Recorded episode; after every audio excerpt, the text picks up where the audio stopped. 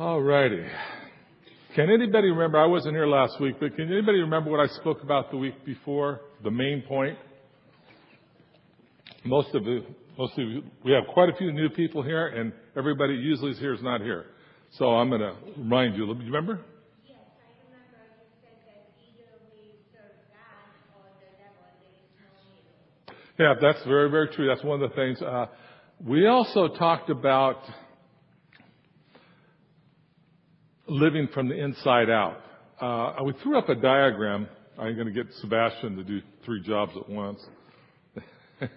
but we threw up a diagram that was done by a friend of mine named Ian Clayton. And it, and it was basically showing the three parts of man. Uh, and we looked at that we most have it in reverse now, but that's not the original intention how God wanted us to live. He want us to live on the inside out. I'm going to hit a couple scriptures for you in this. Uh, in Jeremiah 31:33, it says, "This is the covenant I will make with the house of Israel after the time," declares the Lord. I will put my laws on their minds and write it on their hearts. I will be their God, and they will be my people. No longer will a man need to teach his neighbor a man, uh, a man his brother, saying, "Know the Lord," because they will all know me, from the least of them to the greatest, declares the Lord. For I forgive their wickedness, I'll remember their sins more. This is what the Lord says. And you have that diagram up there? Good. Now, it's kind of a busy, uh, if I would have had time, I would have shortened it a little bit. But this is the outside band is the body, inside is the soul, and inside it's the spirit man. And we were designed from the very, very beginning to live from the inside. If you remember, we talked about the garden. There was two trees in the garden. In the garden, we talked about the Hebrew meaning of garden is really is like fence or bride. And so when it talks about being in the center and what God wanted us to eat out of one tree only, and that was the tree of life. And uh, not the tree of knowledge of good and evil. He didn't want us to touch that because he said, On the day you touch that, you shall surely die. What's that center place that started off? What was in the center of the garden, which was symbolic of our life, was God. And there he was. It was his first love. That was God's intention. And man lived from the inside out. In other words, from his first love, the presence of God filled the spirit man, poured over into his soul, and to his whole body, where he was a representation and uh, lived a life that glorified God. That's the original intention. That's what God has planned for us. When we saw the fall, we saw some other things happen. We saw, first of all, let's go to Genesis 3, 6 through 7. Just, I'm just going to read this one, two or three scriptures here. When the woman saw that the fruit of the tree was good for food and pleasing to the eye, and also desirable for gaining wisdom. She took some and ate it. She also gave some to her husband, who was with her, and he ate it. Then the eyes of both of them were open, and they realized they were naked. So they sewed fig leaves together and made a covering for themselves. We're just going to kind of talk about this a little bit because this is kind of a, a, a thing that you have to kind of really work through to understand. Because this is a lot of stuff that I've taught, and now I want to try to put it in practical terms. Welcome home. Uh, put it in practical terms where this is something that will help you live your life. See, most of us go along after the fall. What happened was, it says, the scripture says that they were kicked out of the garden. And they no longer were able to enter the garden. And it says that there was an angel put with a flaming sword to keep them from entering that garden again. And from that point on, man began to live from the outside in. The first consequence of the fall, if you remember, was they noticed they were inadequate. They took a look at themselves and saw that they were naked. Everything from that point on began to look at from the outside. They would see things, how they saw themselves was based upon how you saw me. Am I okay? Am I okay? I'm looking to you to tell me I'm okay. Because that's what happened. When the fall came, it was no longer God in the center. giving direction and understanding, and we knew we were okay because God loves us and we're okay. We were at that place where we we're waiting for everyone else to tell us we're okay. And that's kind of predicament we're in today. We're looking for people to say that we're okay. If you notice that uh, uh, another thing happened too.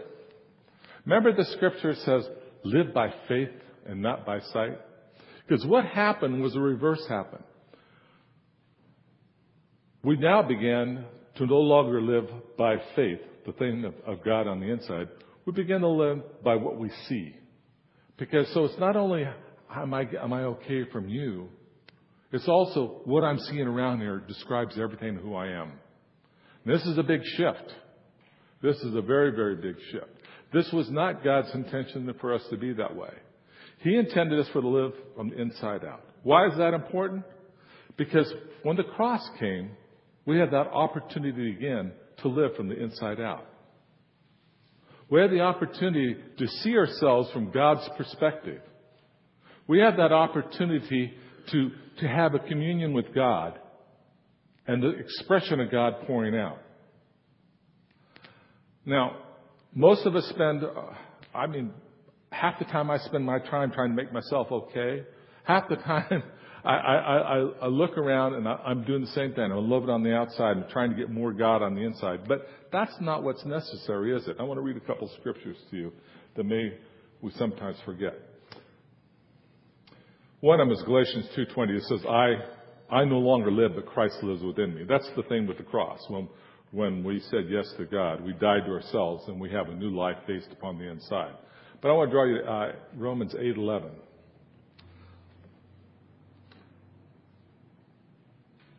If the spirit of him who raised Jesus from the dead dwells in you, he who, who raised Christ Jesus from the dead will also give you life to your mortal bodies through the Spirit who dwells in you. Colossians 2 9 through 12. For in Christ all the fullness of the deity lived in bodily form. And you have been given the fullness in Christ, who is the head over every power and authority. In him you were also circumcised and put, it, put off the old sinful nature, not with a circumcision done with the hands of men, but a circumcision done by Christ, having been buried with him in baptism and raised him through faith in the power of God who will raise you from the dead. The same God, same power that raised Christ from the dead dwells in you. It says. The power, the same power is in us.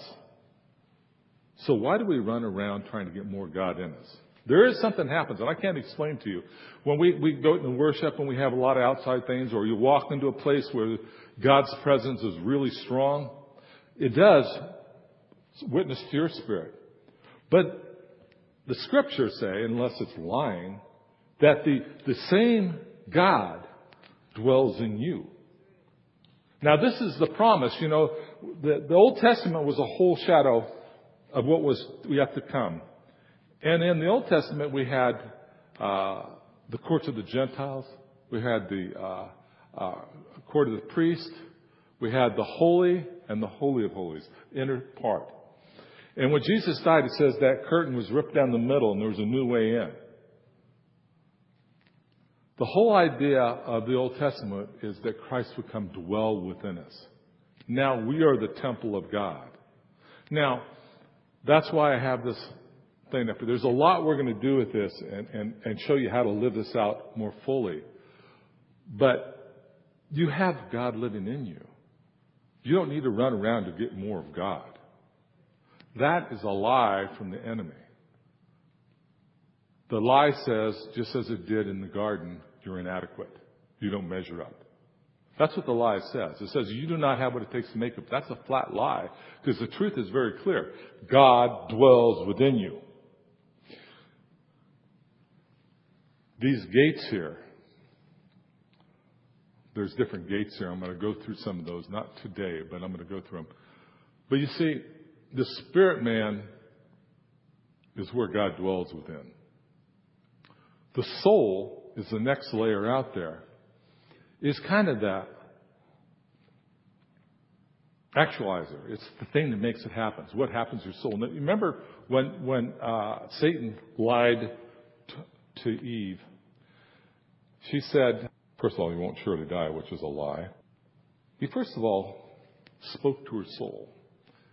She had seen with her eyes, and she heard him speak. This is the outer gates.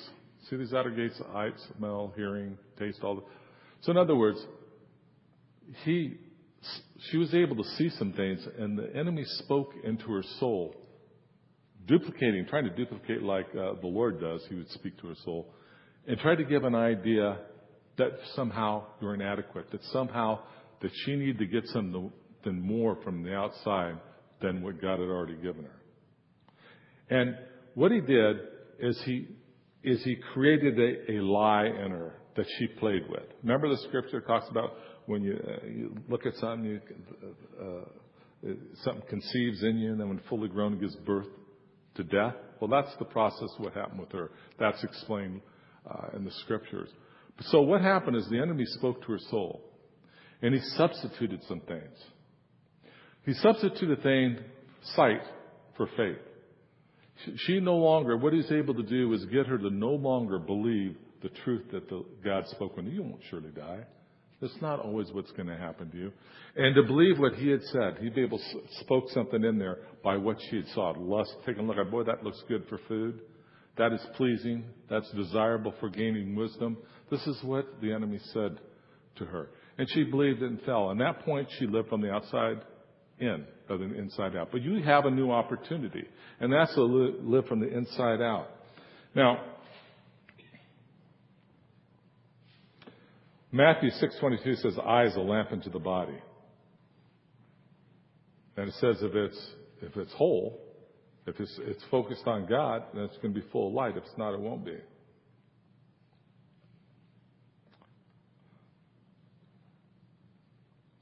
So these gates that take us into there is we're going to have to learn how to open up.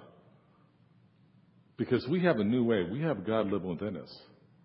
And you see the very, very first gate that has to happen is a first love for God. If you have that, that's the thing that happened when you first got saved. And that's the thing that uh, in the book of Revelation, one of the churches would criticize, you forgot your first love. And because of that, what happens? Some other things happen in your life. You don't listen to it. So when that first love thing's open, it fills your spirit man. And that spirit man is filled with the presence of God. Then there's some other things that needs to get into your soul. You have to become influenced by what's in you rather than what's outside of you. And in becoming influenced by what's in you, your outside activity is going to change. Most of us try and get in trouble and the whole Old Testament told us we couldn't do that. Most of us get in trouble because we try to live by rule or regulation. We think that outside living, the things that we've heard told, the performance of what we do will make us more holy. Okay? When the truth is, the first love with God will make us more holy. Now, I know you guys know that. You've heard it in different parts in the scriptures. It's an understood thing, but it's not understood until it takes place in our hearts. Until we begin to understand that every time we try to obey by the outside rules, we're falling back the way that the, the fall came. We're falling back to the rules and regulations, the things the whole Old Testament talked about. And the whole Old Testament was there to show us that those rules are powerless to make us holy. Powerless. Book of Revelation talks about that. The, the whole Old Testament talks about it. The outside influences have no power to make you the way you're supposed to be, but it's God within us. So that brings me to a question. What do we do to change that? How do we open those gates?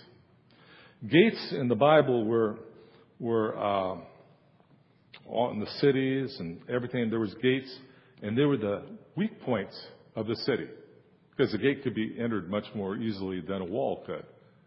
And so what they do is they put guards on there. There'd be gatekeepers on those particular areas. And that gatekeeper decided, as we've talked about before, what goes in to that city and what comes out of it. And what rules were made there were very, very important. The gates were also the place where the prophets spoke, where the elders met, where the major transactions, if you're going to buy some property, you meet at the gate. And you talk about that. This was the center. So gates are very, very important. Gates are extremely important. But how do you open a gate?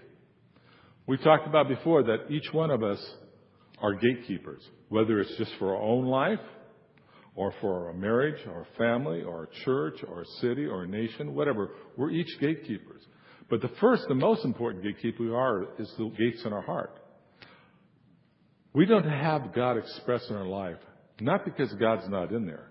It's because something has defiled the gates and not allowed the presence of God to come out. It's not about rules. It's not about regulations. It's about sanctification. That's what Jesus said he came to do, didn't he? Sanctify us. Why?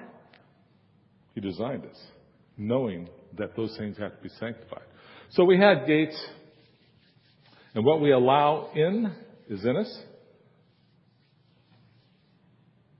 and what we don't is not. Now, that's why when people talk about pornography and stuff, they talk about watch out for your eye gate, or the things you listen to, or the things you speak. All those things defile. These are bodily gates. And it's, we don't want to defile those gates. But they aren't going to change us by not doing it. What's going to change us is on the inside. How do you make those things holy? Let's speak about the first thing that happened. The center gate, the first love. That's what died first. When, when uh, Satan said to Eve, You shall not surely die, he lied. What happened then was that sealed off the first love. Because, you know, we operate on what, what's most important to us. No longer was the first love, love of God, what made her move. She made a, a decision based upon what she saw. So she gave up that first love, and that was the first thing that died. Once that was closed off, then it's pretty dark inside because God is what filled her. And now the influence came from the outside. What you saw, what you saw, everything was based upon those type of things, things that she was uh, live up to.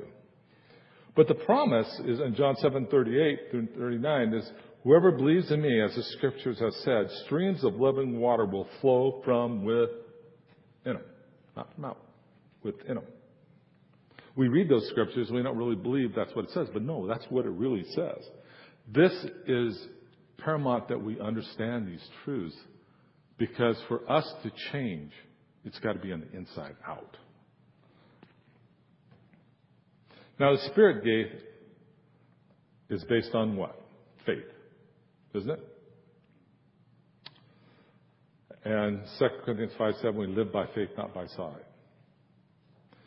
Now, notice the gates he has up there.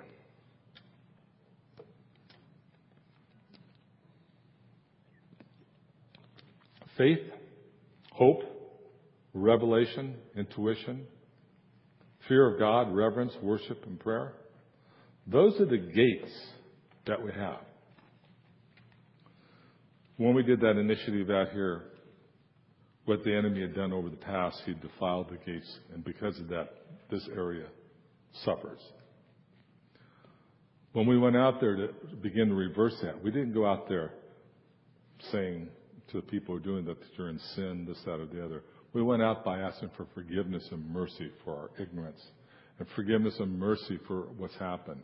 And we asked God to begin to bless. That's why the first thing God has us to do is repent. Father, forgive me. That's that opened up that uh, first love. How do you guys increase your love for God? Anybody? Hey, Melody. Huh? Okay. That'd, that'd be uh, a revelation or look at those gates there.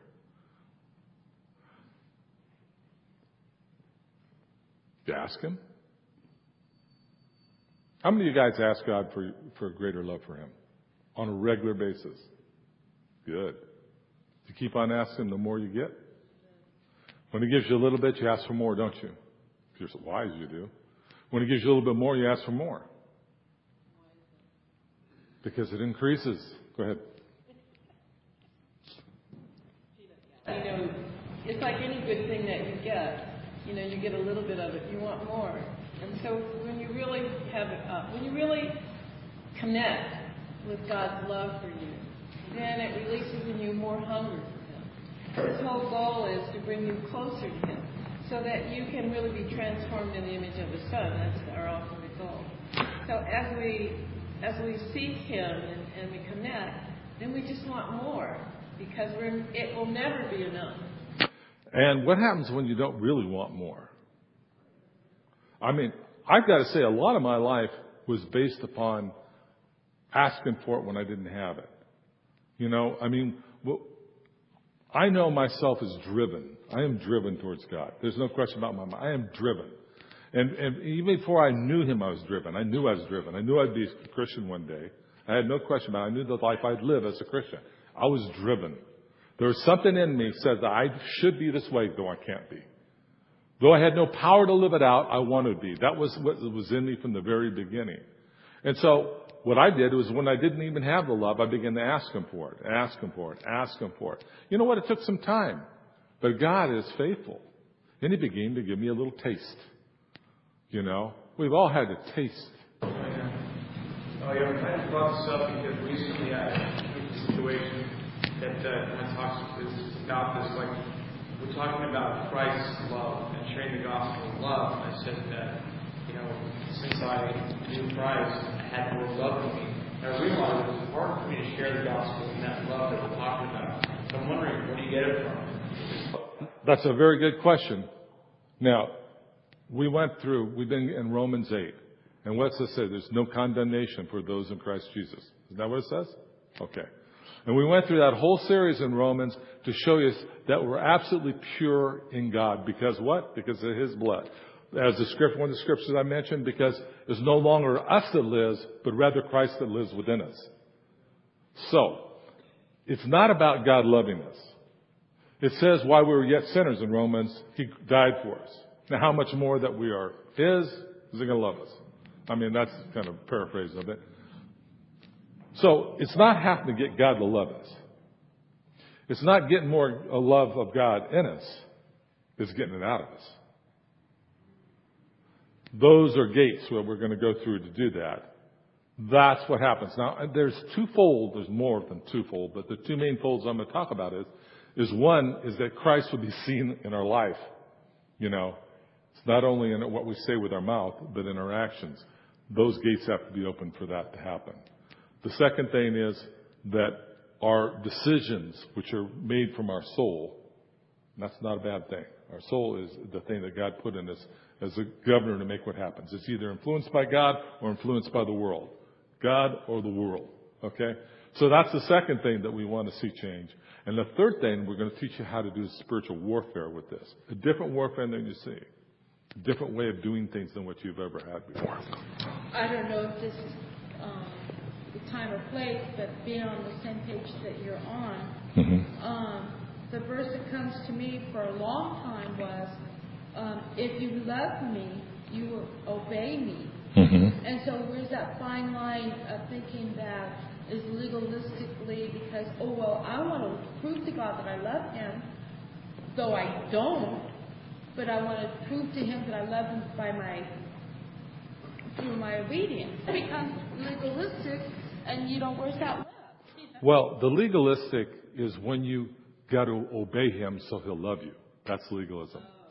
When, when, when, it's just like if, like with my wife. If, because the law says and the Bible says, don't commit adultery, I don't commit adultery. That, that's there. I'm not going to do it because of that too. But if that's what runs me, I missed. If what runs me is because I love my wife and want to please her, that's a different thing, but it has the same effect. And what you're talking about is an outward influence, you know, rules to be okay with God. We don't have those rules to be okay with God. If I can't make anything louder, you're okay with God. God is flat, madly in love with you. He's so blown away with you. Every aspect of you he loves. There's nothing he doesn't love. Nothing. Even our, in our sins. Why were we yet sinners? Christ died for us. You can't have greater love for someone than to die for them. I know that part. So The difference is one's the outside. One is doing things for acceptance from God. That's an outward. And the other is because you love Him, you want to do things. That is not legalism. You know, because you want to please Him. That's why Paul says all things are legal, but not all things are beneficial. You know, when you were saying that, I thought about, you know, we all went to, well, me see, like this. In school, you know, remember the Good Citizen Star that you would get on Fridays if you did everything great? but the deal is, from the time we were born here on this earth, it had always been that if you do this, then you are accepted, appreciated, rewarded. And so really that's our mindset when we approach God. The lie. See, that becomes the world's way, Satan's way. So we take that same system and we apply it to how we deal with God. But God says He loves us first. So we're already in love. You know, we're already in the love circle. And because we love God, then we want to please Him. So in essence, we do what we do because we love Him, not so we can get His love because we already have Him. But the world has twisted our mind, and it's very difficult to get out of that training or that paradigm that makes you say, well, in, order for God to love me, I have to do this. Because that's how the world says everything. If you want to get paid, you have to work. If you want to get a raise, you have to work hard. If you want to get the certificate of appreciation, you have to go over and above. So everything in our life is on that system, and yet God is absolutely the opposite. Right. Even our parents, most parents raise their kids you know, what's a good kid? He's the quiet one, isn't he?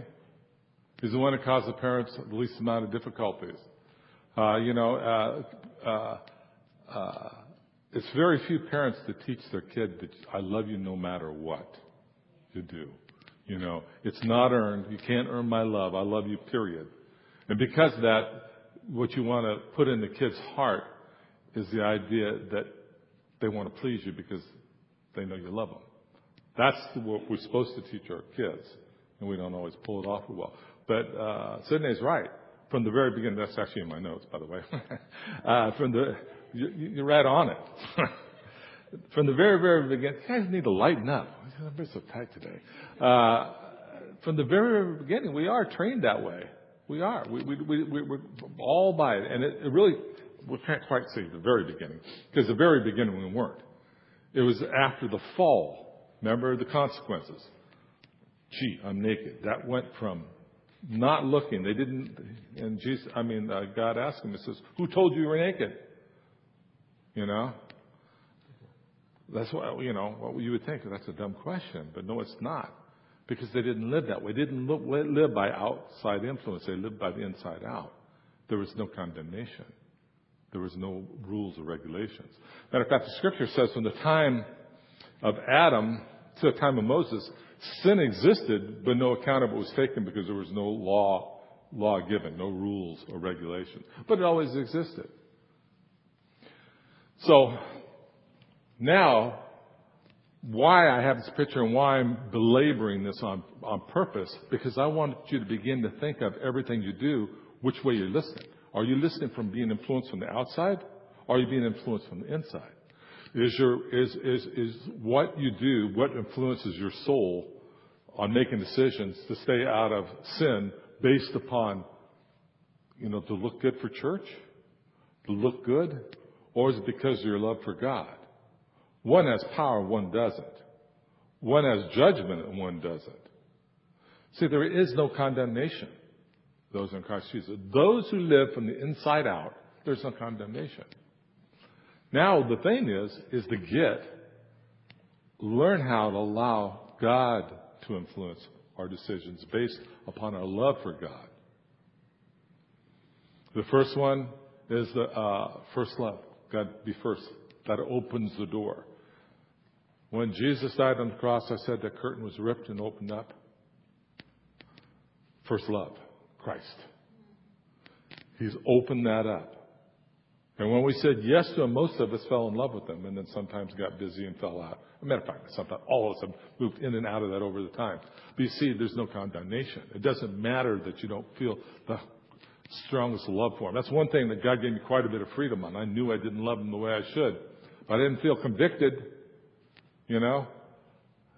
Condemned, I mean. I felt convicted. Oh, I need more of that. Give me more. So, God's in us. He fills our inner man, okay? Our spirit man.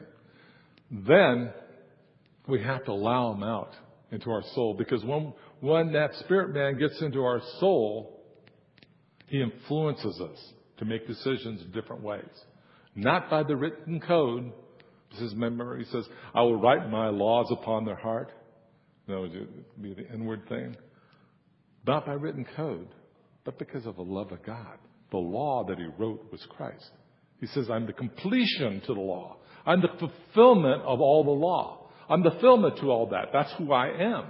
So that's, that's why this. Now, I'm, you guys haven't been here before. This is like, this is college material compared to usually kindergarten material. It really is. It's much more complex stuff we talk about here because what we want is a life that lived after God in the fullest. Not just all fun, you know. Because I, I tell you, there are troubling times ahead. And you're going to have to understand this stuff in the heart. And you're going to have to have a life that is not like we've seen over the last several hundred years in America, or especially the last 50 or 60, to be able to walk this out. So God wants us to learn to live by faith. Remember, faith not by sight. Why? Sight is outward gate. Faith is the base upon God that dwells within us. We have to believe with faith that God loves us and paid the price for us. We have to believe that there is no condemnation. Because if we think there's condemnation, we think there's, we're locked in our sins, what does the scripture say? If you think that, that's the way it is with you. You know, if it's a rule or regulation, I can't think of the scripture right offhand right now, but uh, I can't even think what it is, but, but it's going to be as you see yourself. Yeah, there it is. Say out again. Yeah, as you think in your heart, so are you. That's exactly what I was trying to think of. So, so if you really think that you're under condemnation, you're going to live a life under that that's not going to be freeing. But if you understand the truth, truth will set you free. Then you'll understand that that we are, we have God dwell within us. And what's the scripture? Even the Old Testament says, you know, what made the altar holy was not the altar, but was who was on it. And he made everything around it holy because whatever he touches, God makes holy. That's how it works. So God wants to touch all these areas of your life so you are a representation of him. That, that when, when people look at you, they see the Father. That's the idea. And Mostly that makes you nervous when you say that even. But that's what God's intention is. But if you don't make it, and we won't, there's mercy. So we gotta, we've gotta, ever played a game that you can't lose? That's what you got here. You can't lose. There's no more rules or regulations. You can't lose this. There's no way of losing this game. Because it says nothing can separate me from the love of Christ. Nothing, not one thing, nothing on heaven and earth, nothing can separate it. Only you can choose to go your own way, because God gives us the free will, but there's nothing else that will do it. No sin, no, no anything else. I want you to be free. I want these things opened up. That your soul is permeated with the presence of God. That'll cause you to be out there doing things that you wouldn't normally do, like going out there and witnessing, uh, uh, uh, uh, giving things to people, uh, loving people, living a life that's not based upon yourself. I saw a movie this uh, on the plane ride back. It was kind of see if I can put it together. I hadn't thought about mentioning it. It was uh, I can't remember the name of it, but it was about this dentist that was very very self-focused. He didn't want to be with anybody, didn't like anybody, didn't talk with anybody, didn't do anything for anybody, nothing. He was, it was just, I mean, he couldn't stand his own people in his office. He had gotten hurt in the past. That's what usually people are like that. They're very much pain in their life. And he actually went in for some minor surgery and died for about seven minutes and came back to life. And in that, he began to see the dead all the time. They out, when they found out he could see them, they came out talking to him. To make a long movie short, what it turned out to be was that, that the whole thing was set up so he would not live to himself. He lived for others. You know? It was a sweet movie. It was a, it was a very simple, sweet movie. It was a very, it was funny too. It was a good movie. But the whole idea, and that's why God wants us for us. We have an example of Jesus who lived for you and I and continues to live for you and I. The whole scripture says we live in Christ and through Christ because it's Him lives within us. So how do we get these gates open? Sanctification. So you see the different disciplines in life in there? Prayer, reverence for God, faith, hope, worship, revelation, inspiration, fear of God. Those are all gates. We read the scriptures that we get uh, inspired by God. And that, that, that we would have uh, maybe revelation uh, or maybe go to worship. Worship is not just up here singing, it's, it's just loving God, going after God. Those things are not to make you more holy, which is the way most of the time we think about it. It's to get God on the outside. You don't worship. You don't worship so you get more God in you. You worship so you can get more God out of you. That's a di- difference than most of you think. Difference than I thought, to tell you the truth. He wants more of us out of it. I didn't really, that didn't to me right now. Hope, same thing. It's not hope to get God in us, it's hope to get God out of us. So how do we get those areas open in our lives? The first is the truth. The truth is you've been forgiven. So you ask for forgiveness. And in your reverence for God or faith for God, you ask that God would come in and cleanse that gate in you.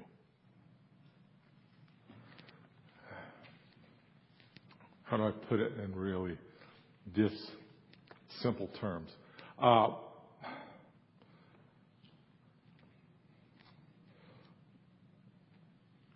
we talked about before when we did this initiative out here. The enemy, if you've ever been around church where God moves a lot, though, you'll find different sacrifices around the church. They'll, they'll, they'll spill blood on the ground. They'll urinate on the ground. They'll, uh, they'll do all kinds of things, defile what's around it.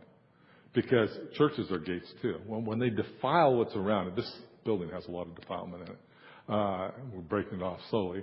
But when they defile it, it closes down the kingdom of heaven and opens up the kingdom of hell. Only one. You can only have one. Remember, you can only eat from the tree of life or knowledge of good and evil. One or the other. There's no. As a matter of fact, the, the scripture I read a lot to you is, uh, you know, uh, and I mentioned it here. It says, "Don't be uh, those eyes that are good, be filled with light, and if your eyes are bad, they'll be filled with darkness." And the actual Greek word for there is, if you have double vision. In other words, you're looking at heaven and looking at hell. You have double vision and you're filled with darkness. So, but there's only one. You either, you either eat from the tree of life or tree of knowledge of good and evil. So either the, it's either the kingdom of God that works in you or the kingdom of darkness. There's no middle ground, guys. None. Anybody tells you that, they're telling you a lie. So, when the enemy defiles something, he closes it off, he seals it off, he sears it from be used by the kingdom of God. It's defiled. God doesn't get out. So what has to happen is it has to be sanctified. We ask for sanctification. We ask for those gates to be opened up. We ask that God would purify those things. So an easy way of starting out with it is, is you, you, you just picture, you know, let's take one. It's, uh, let's take hope. Okay, I, I, hope gets defiled. Bad things happen. The enemy does stuff to it, defiles it, closes it off. You ask God to come in and forgive you for how you've agreed with that, and ask Him to purify that, and ask the Holy Spirit to wash it. Just ask Him to move across it. Uh, you may ask God just like that, like uh, uh, um, when they left Egypt, they took the uh, blood and put it on the doorpost. You take that and ask the blood to be put on those doorposts of your hope in your life. And you begin to ask God to open that thing up. Not that you have more God in you, that God can come out and influence your spirit. There's a big difference. So you begin to ask for that, that, that thing, sanctification. understanding the price has been paid. You don't have to go work this through. Jesus died already for you. There's no working this through. It's a process. It's a protocol. See, there's a protocol we had with the First Nations here. There's a protocol to heaven. There's a protocol to scriptures. There's a protocol to everything. This is protocol. You're asking God to purify that thing and sanctify that gate. And you take that in your time in your prayer life, not to become more holy, so your holiness will come through your life. Because it'll have the same effect. It will change the way you live. I promise you, this will change the way you live. You will sin less doing what I'm talking about. But that's not the goal. See, if the goal was that you would just sin less, he would have to say yes to you, yes to him, and you die. No more problem with sin. That's not the goal. The sin, the problem is because it defiles the gate and God can't move within you. That's what it's about. Not the other way. Not that you have all this religious look good stuff, but that God could flow through you and He could be a witness to others and it'd be evident in your life. Do you have any idea when God flows through you how much more fun life is? Even in hard times. Paul says, I learned the secret. Be content with a little and a lot. Why? Because God flew through him. Move through him. That's who he had living in him. So he wants this for you. Not to be good, because he loves you that much that he wants to be filled, just as Adam and Eve were. Before they fell, they lived like this. God was the center of their life. They did not look about what they were naked. They did not look about the rules, regulations. They lived for one thing. They let God flow through them. The flowing through changed their attitudes and actions, and it ended up in their lifestyle and what they did. Unfortunately, they weren't not guarding the gate. Remember, a gatekeeper does what? He guards what comes in and what comes out. So the guarding of your eyes and guarding the things is not so you will, you know, have this holy life. It's to protect it so the life will flow through you. See, God's intention is to flow through you in everything you do. His intention is that when you live for Him, that the flow of God would pour out on everyone. He is a generous God, as Lynn said. He's a good God. That's who he is. That's, that's Genesis 1. Everything he said. He made this and it was good. Made that was good. Made this one was good. Made man was very good. He's a good God. He said it so many times, I got it. He's a good God. Just try calling him not a good God and find out how your life goes. Where your heart goes? you think God's not good and he'll treat you that way. He's a good God. Sanctify it. What you're speaking out sanctifying that thing. What's your speech? Not so you don't cuss and don't offend somebody. I mean, you're doing away for that, but it's, it's so that it won't be defiled, that the enemy cannot use you in the wrong way. So, in your prayer, most of us get hung up in prayer and, and we think it's about how much we say. Now, Let's think about that. Now, it's good to cover and it's good to do intercession. That's a very strong thing. It's a gift that every one of us needs to do. But the biggest part of prayer is allow the Lord to flow through you. Now, it's not what you think and see and say it to go back to God. It's allowing Him to flow through. Sanctifies the gate. If you allow God to come through something, rather than you fill it up with a bunch of words, if you allow God to flow through you, He will sanctify it. So that's the point. He wants to sanctify that gate. And so the heart pours out a prayer to God. Allow God just to flow through you. Just as, as you would go out in, in the sun when it's out and lay in it and just bask in the presence, soak up those rays. You soak up the rays of God. He lives within you. He can, you just allow Him to flow through you. That's how he sanctified that gate. Reverence. Weak point for me. There's a reverence which is a protocol for God. We have to learn that one. But it's done the same way. Sanctification, blessing it. That God begins to flow through. And what happens? It's not getting more reverence in. It's sanctifying it and God's will pour out and you will have a reverence for God that you didn't have before. Face it. My ways are not your ways, says the Lord. This is what he's talking about. One of the many things he's talking about. His ways are not our ways. The world's ways, which is our ways, is outside in. His ways are inside out. Father, I ask right now that you would seal everything in their hearts that I spoke that's truth from you. Lord, I ask that, that you would make it where they cannot shake from it, that it would just speak to them, that your Holy Spirit would speak and echo through every part of their body what you're saying today. Holy Spirit, I ask that you increase your presence in each and every one right now, and the glory would fill their being. This, that, that, that those gates will be open and your flow would be out, and that, that would provide light for everyone. You say that you don't hide under a bushel or under a bucket or under something, the light you put on top of a hill. Lord, I ask that that would come true, that each and every person here would have every single one of those gates enlightened, anointed, healed up, blessed, that your presence would flow through. That you would heal any hurts that the enemy has done to close those things off.